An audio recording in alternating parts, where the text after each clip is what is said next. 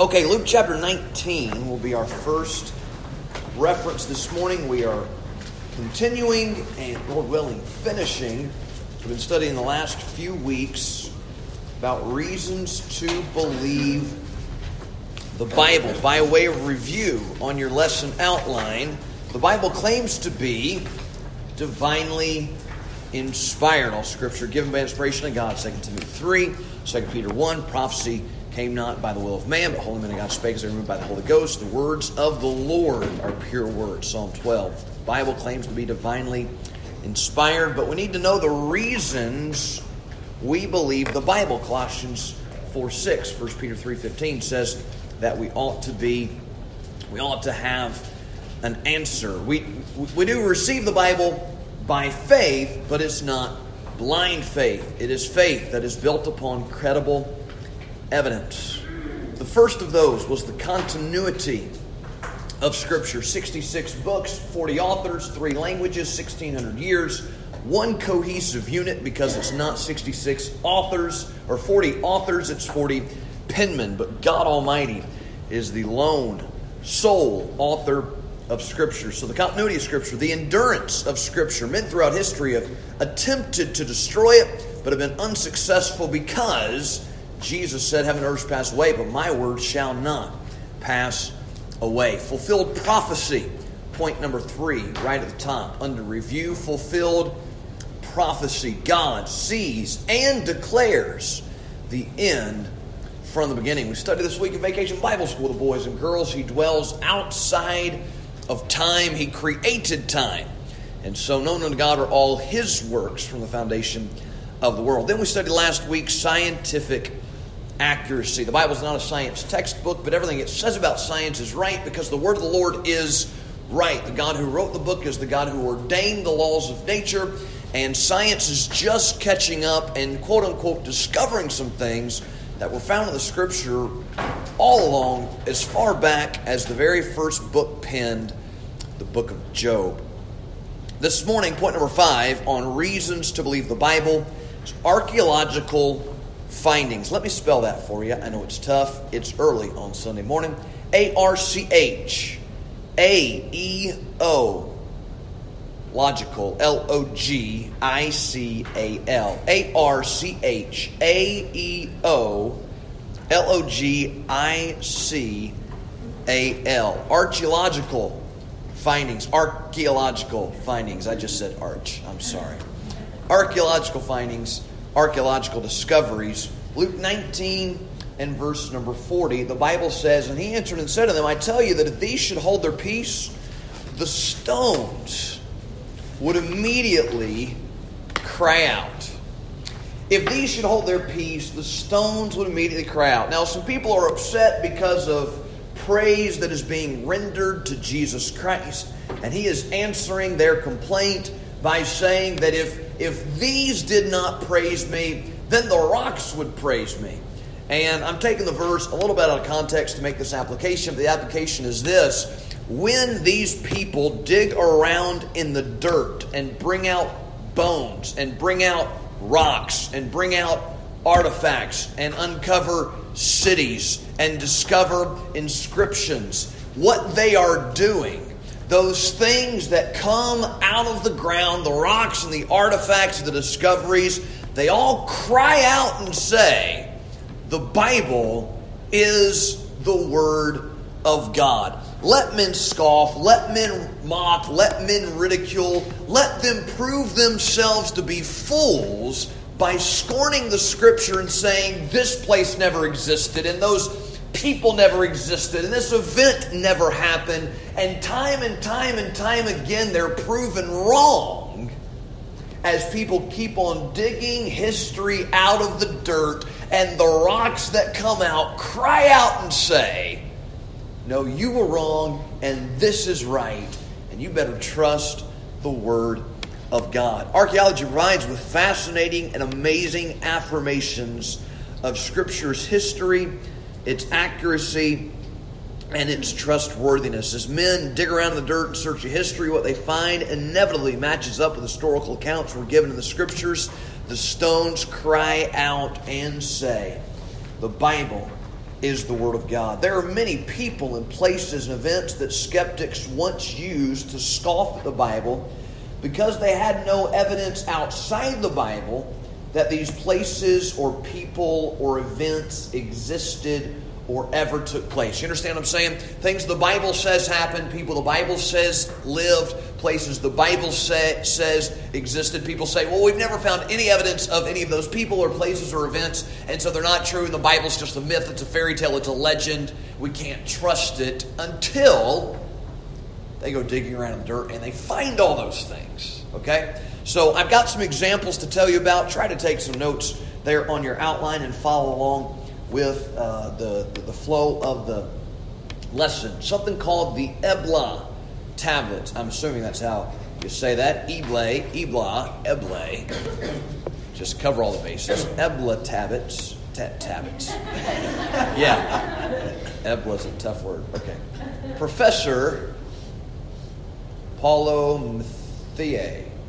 I'm not sure how to say that either of the Rome University began digging at Tel Mardikh in northern Syria in 1964. Beginning in 1975, his team unearthed some 17,000 tablets. Took 11 years, but once they got to that 11 year mark, they hit pay dirt. The tablets were found in a room containing the royal archives of Ebla, which have remained undisturbed since the destruction of the city 4,500 years ago. 4,500 years. These tablets are stuck down in a room uh, covered by dirt. Included on the Ebla tablets is information reflect Ebla tablets. That second L is escaping me. Is information reflecting trading interests, commercial activities, agricultural details, diplomatic and foreign relations, the economy of the city, domestic affairs, laws, treaties, and cultural matters. The tablets also included historical information, religious texts, academic texts, dictionaries, both monolingual and bilingual, and encyclopedias. Those dictionaries and encyclopedias being the oldest ever discovered in history. So the, the Royal Archives, 4,500 tab- tab- tablets, all kinds of different information. Contrary to other prominent inscriptions of the era, the tablets contained almost no texts on military matters. Among the valued information recorded, one tablet stated, for example, city had a prosperous population, of about 260,000 citizens. What's great about the Ebla tablets is that their historicity uh, presents no problem since they contain simple commercial texts, not just legends or mythological tales. So when we when we discovered these tablets, it's all archives, it's all records, it's not stories. None of it, none of it is stuff that's made up. It's all stuff that they were recording, much as much, much like what would be recorded at the courthouse today. Okay? Included on those tablets were biblical names. Now, these may not have been references to the actual people, but it shows that the names used in Scripture were common names used during that time period. The name's Eber, it's the father of the Hebrews. Eber, E B E R, Abraham's ancestor. The name Abram appears. The name Ishmael. The name Esau. Abimelech. You don't have to write all these down, just some of them. Jethro. I, who else thinks of Beverly Hillbillies instead of Moses' father in law? okay. Jonah. Michael. Micaiah. David. No timeless name. Saul. And then Y A H or J A H, the shortened version of Jehovah or Yahweh. Biblical names. So the actual name of the God of the Hebrews is referenced in these records. Biblical people, here's the big one the Hittites. The Hittites. The Ebla tablets make reference to the Hittites. What's significant about that is the Hittites, who were spoken of starting in Genesis 15 and throughout the Old Testament. The Bible used to be mocked because, because historians would say these people never existed until we dig up something from history that proves that they did exist. That they all come and say, oh, never mind, the Bible actually is true. No, of course they didn't, because all they were looking for is an excuse to not believe the Bible, because they don't want to answer to the God who wrote it. But the Hittites, mentioned in the Ebla tablets, biblical places, again, just jot down a couple of these Salem, Hazor, Lachish, Megiddo. That has significant prophetic importance. Megiddo, Gaza, Joppa. You might remember what happened at Joppa? Jonah got on a boat and Peter saw a vision. Joppa, not at the same time. Those were separated events. Damascus, Ashtaroth, the earliest known reference to Jerusalem. It's an important city in the world's history. The earliest reference to that city was on these Ebla tablets. Uh, tablets, Sinai, Carchemish, perhaps most importantly, five cities of the plain. Okay, in, in, Genesis 14, there is a league between the kings of Sodom Gomorrah and these other cities. They're called the five cities of the plain. And uh, you find reference in Genesis 14 and then on in Genesis 19. Again, those were one of the places that everybody said these never existed until this discovery. Now, now people who believe the Bible believe they existed. People who mock the Bible mock the Bible because the places didn't exist, but they did. They're written on the Ebla tablets, the five cities of the plain. Now, another another discovery called the Temple of Amun or Amun or Amun or Amun. Did I say that already? Anyway, inscriptions on the walls record the campaign into Israel by Pharaoh Shishak. It's a pretty cool name. Pharaoh Shishak. S H I S H A K. That was written in 1 Kings 14. I have a question. Yes. What was the confirmation of the infamous city once that not existed? Was it the five cities? Five cities of the plain. Sodom and Gomorrah. Oh, right. Sodom and Gomorrah is what I would, the most important of those, but yeah, the five cities of the plain, sorry. The Tel Dan Steel, or Stele, or Steli, or Stele, or Stile. this thing is an upright stone that is inscribed and used as a monument of an important event or achievement. Kind of like uh, when the nation of Israel in the days of Samuel uh, put up that Ebenezer. It was a memorial. Hitherto had the Lord help us. That, that's the kind of thing here. Rulers and peoples from Egypt, Israel, across Mesopotamia used these to commemorate, commemorate great victories and accomplishments. This one is extraordinary because carved on its stone face is the expression, the house of David. The house of David. This affirms that the united monarchy under King David existed in history, flatly contradicts the long held opinions of skeptics who deny that David ever existed. One, one of the most important biblical characters was said by historians not to exist because it, he was only found in the Bible until they found this. And it, it, it affirms and confirms the existence of King David. Then the one found at Mesha. Notice I'm, I'm avoiding saying the word because I'm unsure of its pronunciation and I don't want to sound stupid, more stupid than I am. Okay, this is known as the Moabite stone, and it records the revolt of Mesha, king of Moab, against Israel. That's from 2 Kings 1 and 2 Kings 3. So the revolt of the king of the people of Moab. Um, the, it, it also mentions Omri, the king of Israel, who was the father of Ahab, Israel's most wicked king.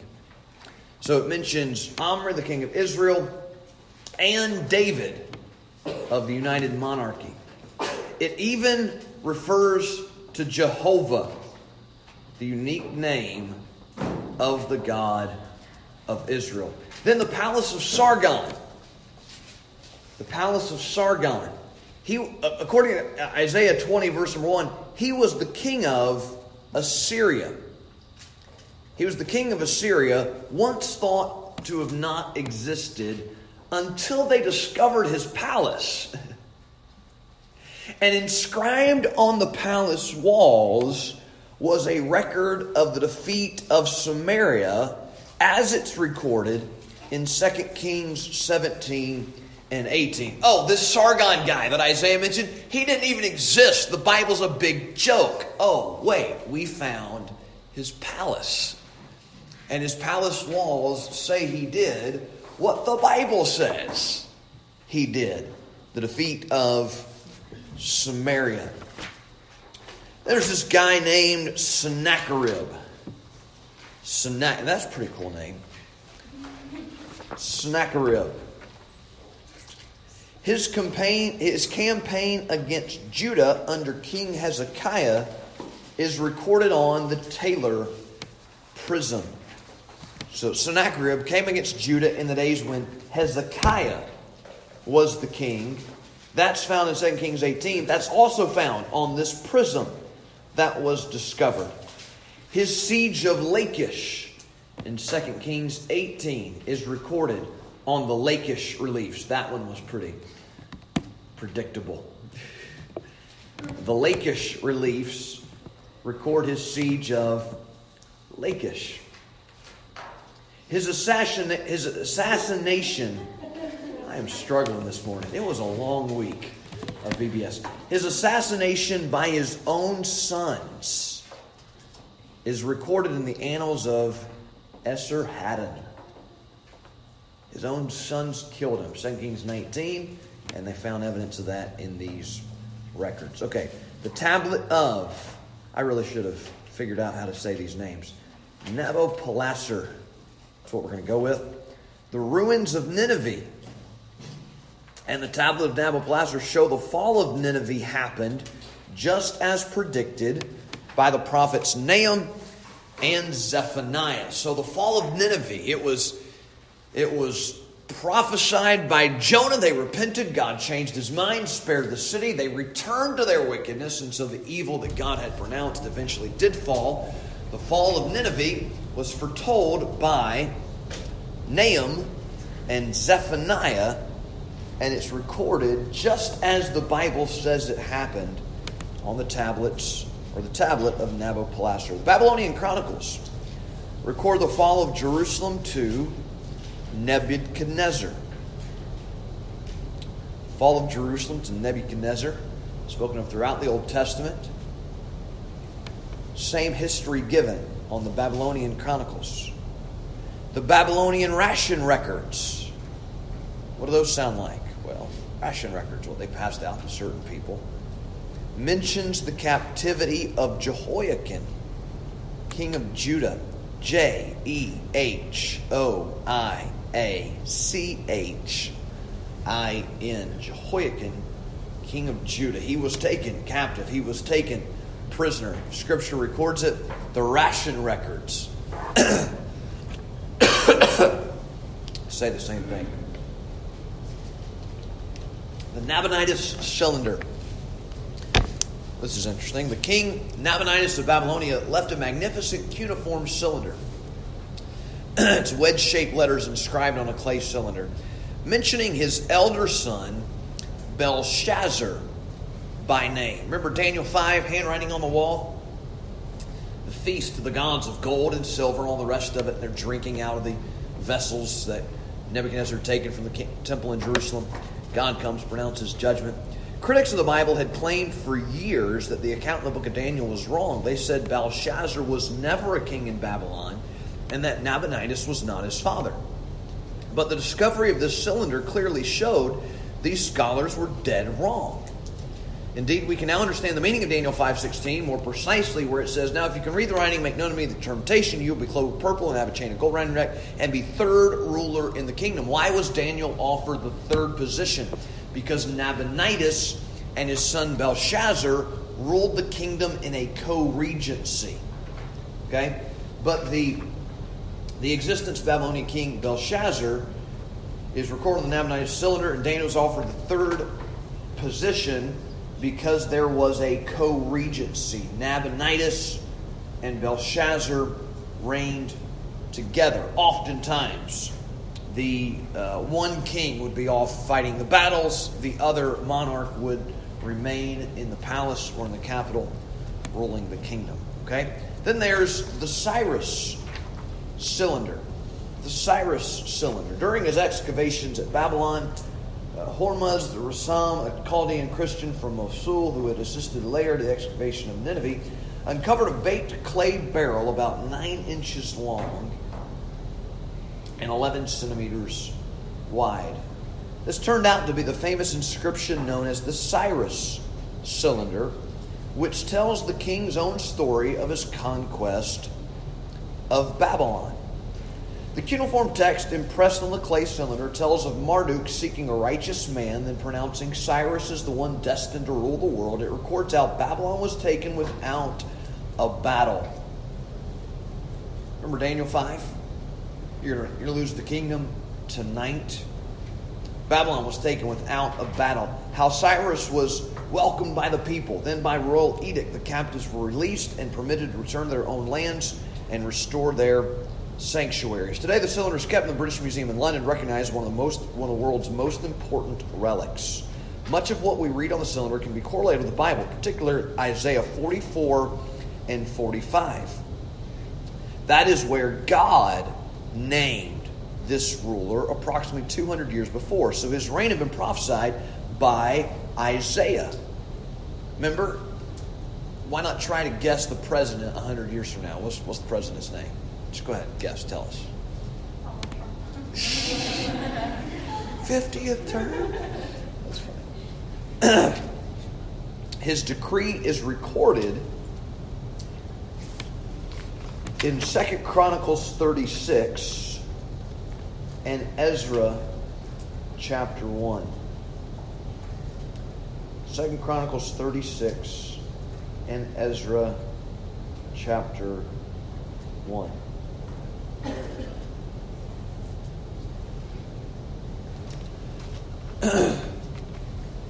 Cyrus is the one who led the troops into Babylon. Darius was the emperor. He died two years later, and Cyrus uh, became the emperor. Isaiah had foretold the fall of the city and the reign of this king in Isaiah 44. We're going to take the time to read it. Um, uh, having taken the city, Cyrus made it his policy to allow the captives to return to their homeland and rebuild their temples. Decree of Cyrus permitting the Jews to return to Jerusalem and rebuild their city temples, given in 2 Chronicles 36, Ezra chapter 1. The words are confirmed the Cyrus cylinder. I return to these sacred cities on the other side of the Tigris, the sanctuaries of which have been in ruins for a long time. The images which used to live in them, and I established for them permanent sanctuaries and gathered their former inhabitants, returned them to their habitations. Now, uh, there is a, a replica of the Cyrus cylinder on display at the United Nations headquarters in New York City because it's a great document of liberty, of emancipation, of freedom. And it's, it's the emancipation proclaimed by Cyrus for the Jews to return and build the temple. Pretty interesting. Then there's the Caiaphas ossuary, which is a box constructed to hold the bones of dead people after decomposition. It's kind of like a fancy after casket. It's a box to hold the bones of the dead. The casket's for the body. If it's bones, it's an ossuary. Okay? It's a chest, box, building, well, or site made to serve as the final resting place of the human skeletal remains. They're frequently used where burial space is scarce. The body is first buried in a temporary grave, then, after some years, the skeletons are removed and placed in an ossuary. The greatly reduced space taken up by an ossuary means that it's possible to store the remains of many more people in a single tomb than if the original coffins were left as is. In 1990, a startling discovery was made that shook biblical scholars and archaeologists alike. In the Peace Forest section of Jerusalem was discovered a burial cave containing 12 ossuaries, one of them being none other than that of Caiaphas, the high priest who presided at the trial of Jesus. This amazing discovery provides us with a powerful historical connection to the events described in the Gospels. Then, the Pilate dedication stone. In June 1961, an inscription on a limestone block found at a Roman amphitheater in Caesarea Maritima rocked the scholarly world. This block, which was once used as a dedication stone of a nearby temple and now reused for seating at the local amphitheater, had an extraordinary inscription. It read Tiberium, Pontius Pilate, prefect of Judea. Those scholars who questioned Pilate's existence and the gospel accounts in general were silenced with this amazing discovery. So, found a Roman amphitheater in June 1961, listing Pilate as the prefect of Judea. It's the Pilate dedication stone. And that's, that's just a sampling of the archaeological evidence that confirms exactly what we have recorded the people, places, and events in Scripture. Now, number six, I need you to come to Psalm 18 and Hebrews chapter 4. Psalm 18 and Hebrews chapter 4. We've, we've, we've discussed evidences for the inspiration of Scripture, reasons we ought to believe the Bible, things that give us confidence that this is the Word of God, arguments we can use to convince others that this is the Word of God. But one of the most important reasons and one of the strongest evidences there is is that of personal experience. Personal experience. Psalm 18 and verse number 30 says, As for God, his way is perfect. The word of the Lord is tried. He is a buckler to all those that trust in him. The word of the Lord is tried. The Bible does not need to be proven to be true, but you need to prove it to be true. it's true whether or not we believe it, it's true whether or not we prove it, it's true whether or not we try it out. But I would encourage you to put it to the test. It doesn't need to be tested to be confirmed, to be true, to be the Word of God, but it needs to be tested to be confirmed in your life so that you can realize the benefits and the blessings of it. And as you take God at His Word, and claim his promises and trust his promises and see him do what he said he will do, not just throughout history, but in your life, it will only serve to strengthen your faith and your confidence that this is the Word of God. Everyone ought to try and trust the promises of God's Word. What two things must we do with God's promises? We must try them we must trust them. You need to find a promise to claim in your life. You need to find a prayer to pray in your life from the Word of God. You need to taste and see for yourself that the Lord is good. You need to try and find out for yourself that the Bible is true. We need to walk in obedience and lay hold on the promises and pray some prayers and trust God in some difficult situations and experience for ourselves the truth and the veracity of the promises in the Word of God. Hebrews chapter 4 and verse number 12. Hebrews chapter 4 and verse number 12 says, The Word of God is quick, that is alive, that is life giving, and powerful, and sharper than any two edged sword, piercing even the dividing asunder soul and spirit, the joints and marrow, is discerning the thoughts and intents of the heart. The other reference, you don't have to turn, 1 Thessalonians 2 13. If you're fast, you can go 1 Thessalonians 2 13. For this cause also thank we God without ceasing, because that when you received the word of God which you heard of us, you received it not as the word of men, but as it is in truth the word of God, which effectually worketh also in you that believe. Okay? The Bible will change your life as you believe it. God will prove himself to be true as you try him and trust his promises. But personal experience is not just one of the greatest evidences to us that the Bible is the Word of God. It is one of the greatest evidences we can give to those around us that the Bible is the Word of God. Because the greatest proof we can provide to those around us is the testimony of a changed life.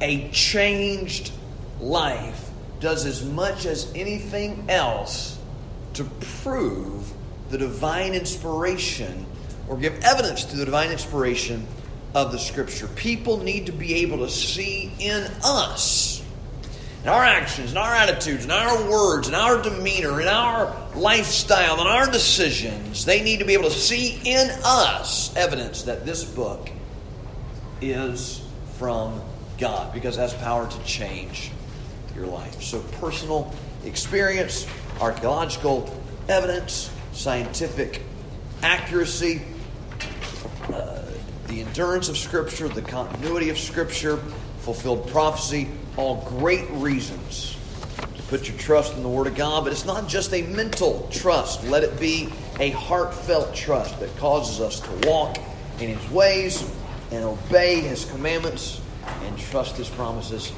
change our lives. Amen. Father, thank you for your